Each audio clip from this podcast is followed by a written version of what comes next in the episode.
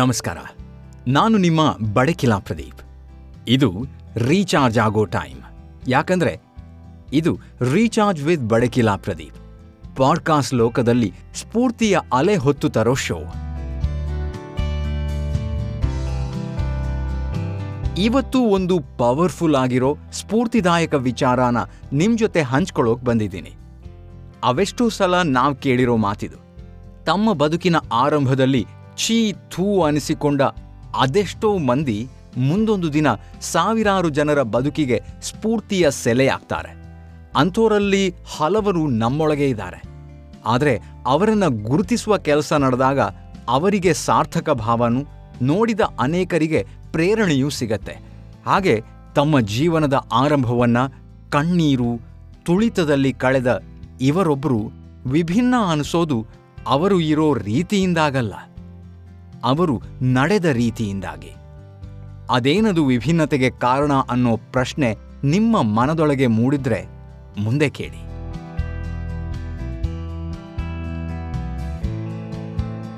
ಒಳಗೆ ಸುಳಿವ ಆತ್ಮಕ್ಕೆ ಹೆಣ್ಣು ಗಂಡೆಂಬ ಅರಿವಿಲ್ಲ ಎಂಬ ಮಾತಿಗೆ ದೃಷ್ಟಾಂತವೆಂಬಂತೆ ಬದುಕಿ ಗ್ರಾಮೀಣ ಕಲೆಗೆ ಭಾಷ್ಯ ಬರೆದ ಮಹಾನ್ ಪ್ರತಿಭೆ ಮಂಜಮ್ಮ ಜೋಗತಿ.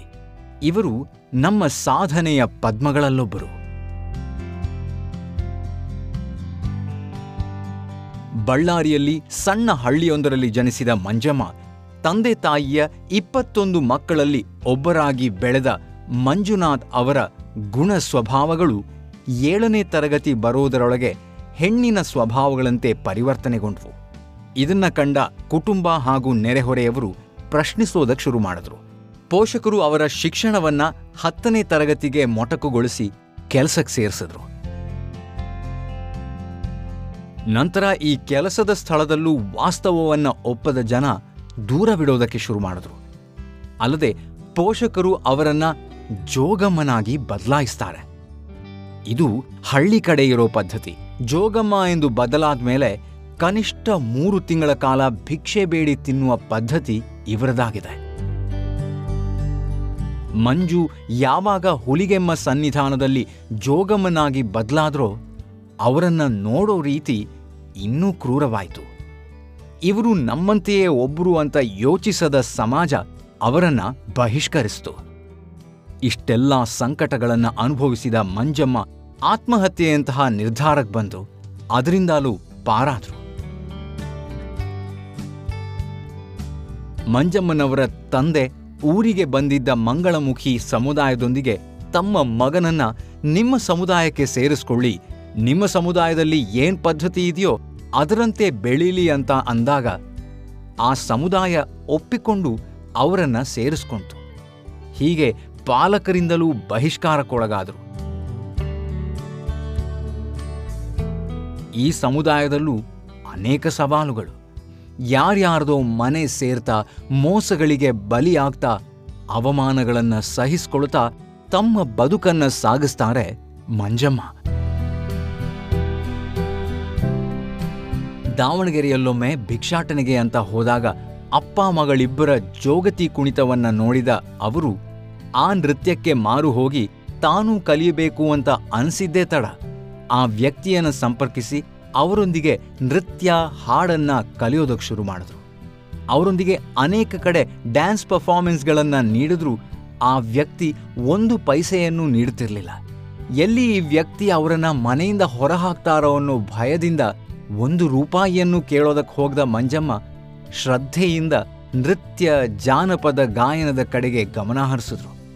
ಮಂಜಮ್ಮ ಅಷ್ಟರಲ್ಲಾಗಲೇ ಚೌಡಿಕೆ ವಾದ್ಯದಲ್ಲಿ ಹಿಡಿತ ಸಾಧಿಸೇ ಬಿಟ್ಟಿದ್ರು. ಅದೇ ಅವರ ಜರ್ನಿಯ ಟರ್ನಿಂಗ್ ಪಾಯಿಂಟ್. ಜೀವನದುದ್ದಕ್ಕೂ ಅನೇಕ ಸಂಕಷ್ಟಗಳನ್ನೆದುರಿಸಿದ ಮಂಜಮ್ಮ ಜೋಗತಿಯಾಗಿ ನಾಟಕ ರಂಗದಲ್ಲಿ ಕಂಚಿನ ಕಂಠದ ಕಾಳವ್ವ ಎಂದು ಹೆಸರಾಗಿದ್ದ ಕಾಳವ್ವ ಜೋಗತಿಯನ್ನು ಸೇರುವ ಅದೃಷ್ಟ ಪಡೆದರು. ಮಗಳಾಗಿ ಶಿಷ್ಯಳಾಗಿ ಸ್ವೀಕರಿಸಿದ ಅವರು ತನ್ನೆಲ್ಲ ಜ್ಞಾನವನ್ನು ಮಂಜಮ್ಮನಿಗೆ ಧಾರೆ ಎರೆದರು. ಎಲ್ಲ ವಿಚಾರಗಳನ್ನು ಕಲಿತ ಮಂಜಮ್ಮ ದೇಶ ವಿದೇಶಗಳಲ್ಲಿ ಜೋಗತಿ ಕಲೆಯನ್ನು ಪಸರಿಸಿದರು. ಅಲ್ಲದೆ ಕರ್ನಾಟಕ ಜಾನಪದ ಅಕಾಡೆಮಿಯ ಸದಸ್ಯೆಯಾಗಿದ್ದ ಇವರು ಅಧ್ಯಕ್ಷ ಸ್ಥಾನಕ್ಕೇರಿದ್ದಾರೆ. ಅಲ್ಲದೆ ಪ್ರಪ್ರಥಮ ಮಂಗಳಮುಖಿ ಅಧ್ಯಕ್ಷೆ ಅನ್ನೋ ಹೆಗ್ಗಳಿಕೆಯನ್ನು ಅವರದಾಗಿದೆ. ಸಂಕಷ್ಟದ ಸಂಕೋಲೆಯ ನಡುವೆನೂ ಕಲೆಯನ್ನು ಪೋಷಿಸಿ ಅತ್ಯುನ್ನತ ಮಟ್ಟಕ್ಕೆ ತೆಗೆದುಕೊಂಡು ಹೋದ ಅವರಿಗೆ ಜಾನಪದ ಅಕಾಡೆಮಿ ಪ್ರಶಸ್ತಿ, ಜಾನಪದ ಲೋಕ ಪ್ರಶಸ್ತಿ, ರಾಜ್ಯೋತ್ಸವ ಪ್ರಶಸ್ತಿಯ ಜೊತೆಗೆ 2021 ಪದ್ಮಶ್ರೀ ಪ್ರಶಸ್ತಿಯೂ ಕೂಡ ಸಂದಿದೆ. ಅವರ ಕಲಾ ಶ್ರದ್ಧೆ, ಜೀವನದಲ್ಲಿ ಕಂಡುಕೊಂಡ ತಾಳ್ಮೆ, ಅವರಿಟ್ಟುಕೊಂಡ ನಿಲುವು ಸಾಧನೆಯ ಪಥಕ್ಕೆ ಕಾರಣವಾಯಿತು. ಇವರು ನಮ್ಮ ಜೊತೆ ಬದುಕಬಾರದು, ನನಗೂ ಇವರಿಗೂ ಸಂಬಂಧವೇ ಇಲ್ಲ ಅಂತ ಹೇಳಿದ್ದ ಅದೆಷ್ಟೋ ಜನ ಇವರನ್ನು ದೂರವಿಟ್ಟ ಸಮಾಜ ಮಂಜಮ್ಮ ಜೋಗತಿಯವರನ್ನು ಇವರು ನಮ್ಮವರು, ನನ್ನ ಸಂಬಂಧಿ ಅಂತ ಹೇಳಿಕೊಂಡು ಇವತ್ತು ಹೆಮ್ಮೆಯಿಂದ ಬೀಗ್ತಿದೆ. ನಾವು ಬದುಕುತ್ತಿರುವ ಸಮಾಜವೇ ಹೀಗೆ ಅದೆಷ್ಟೋ ಸವಾಲುಗಳನ್ನು ನಮ್ಮ ಮುಂದೆ ತೆರೆದಿಡತ್ತೆ. ಆದರೆ ಆ ಸವಾಲುಗಳನ್ನು ಮೆಟ್ಟಿ ನಿಲ್ಲೋದು ಮುಖ್ಯ. ಅದು ನಮ್ಮನ್ನು ಸಾಧನೆಯ ಉತ್ತುಂಗಕ್ಕೆ ಹತ್ತಿರವಾಗಿಸುತ್ತೆ. ಯಾಕಂದರೆ ಸಮಾಜ ಕೆಲವೊಂದು ವಿಚಾರಗಳನ್ನು ಒಪ್ಕೊಳ್ಳುತ್ತೆ, ಇನ್ನು ಕೆಲವನ್ನು ದೂಷಿಸುತ್ತೆ. ಆ ಸಂದರ್ಭ ಒಪ್ಪಿಕೊಳ್ಳದೇ ಇರೋವಂತೆ ಮಾಡಿದ್ರೂ ಅದು ಯಾವತ್ತೂ ಒಪ್ಪಿಕೊಳ್ಳೋದೇ ಇಲ್ಲ ಅಂತೇನಲ್ಲ. ಮನುಷ್ಯರಿಗೆ ಮನುಷ್ಯರೇ ಶತ್ರುಗಳು ಅನ್ನೋ ಥರ ಕೆಲವೊಮ್ಮೆ ನಮ್ಮ ಸಮಾಜನೂ ನಡ್ಕೊಳ್ಳುತ್ತೆ. ನಾವು ಸಮಾಜದಲ್ಲಿ ಕೇವಲ ಮನುಷ್ಯರಾಗಿ ಬದುಕಿದರೆ ಸಾಕಾಗಲ್ಲ, ಮನುಷ್ಯತ್ವದ ಜೊತೆ ಬದುಕಬೇಕಾಗತ್ತೆ. ಅದು ನಮ್ಮ ವ್ಯಕ್ತಿತ್ವವನ್ನು ರೂಪಿಸತ್ತೆ.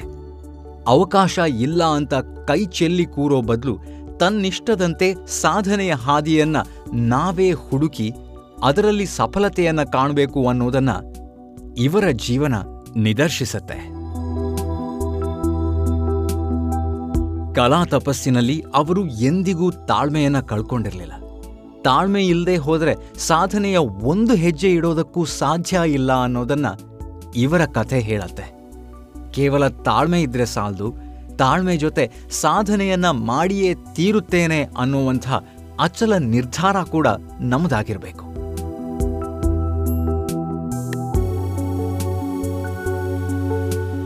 ಬದುಕಿಗಾಗಿ ಕಲಿತ ಕಥೆ ಬದುಕಿನ ದಿಕ್ಕನ್ನೇ ಬದಲಾಯಿಸಿ ಸಾಧನೆಯ ಶಿಖರವನ್ನೇರಿದ ಮಂಜಮ್ಮನವರ ಸ್ಫೂರ್ತಿದಾಯಕ ಜೀವನಗಾಥೆಯನ್ನು ನಾವಿವತ್ತು ಕೇಳಿದ್ವಿ.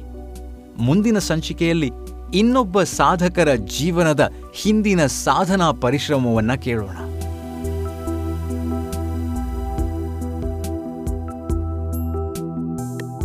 ಇವತ್ತು ಮತ್ತೆ ಸ್ವಲ್ಪ ಚಾರ್ಜ್ ಆಗಿದ್ದೀರಾ ಅಂತ ಅಂದ್ಕೊಂಡಿದ್ದೀನಿ. ಇದು ಬೇಕಂದಾಗ ರೀಚಾರ್ಜ್ ಮಾಡ್ಕೊಳ್ಳೋದಕ್ಕಂತಾನೇ ಇರೋ ಶೋ. ನಾನು ನಿಮ್ಮ ಬಡಕಿಲಾ ಪ್ರದೀಪ್.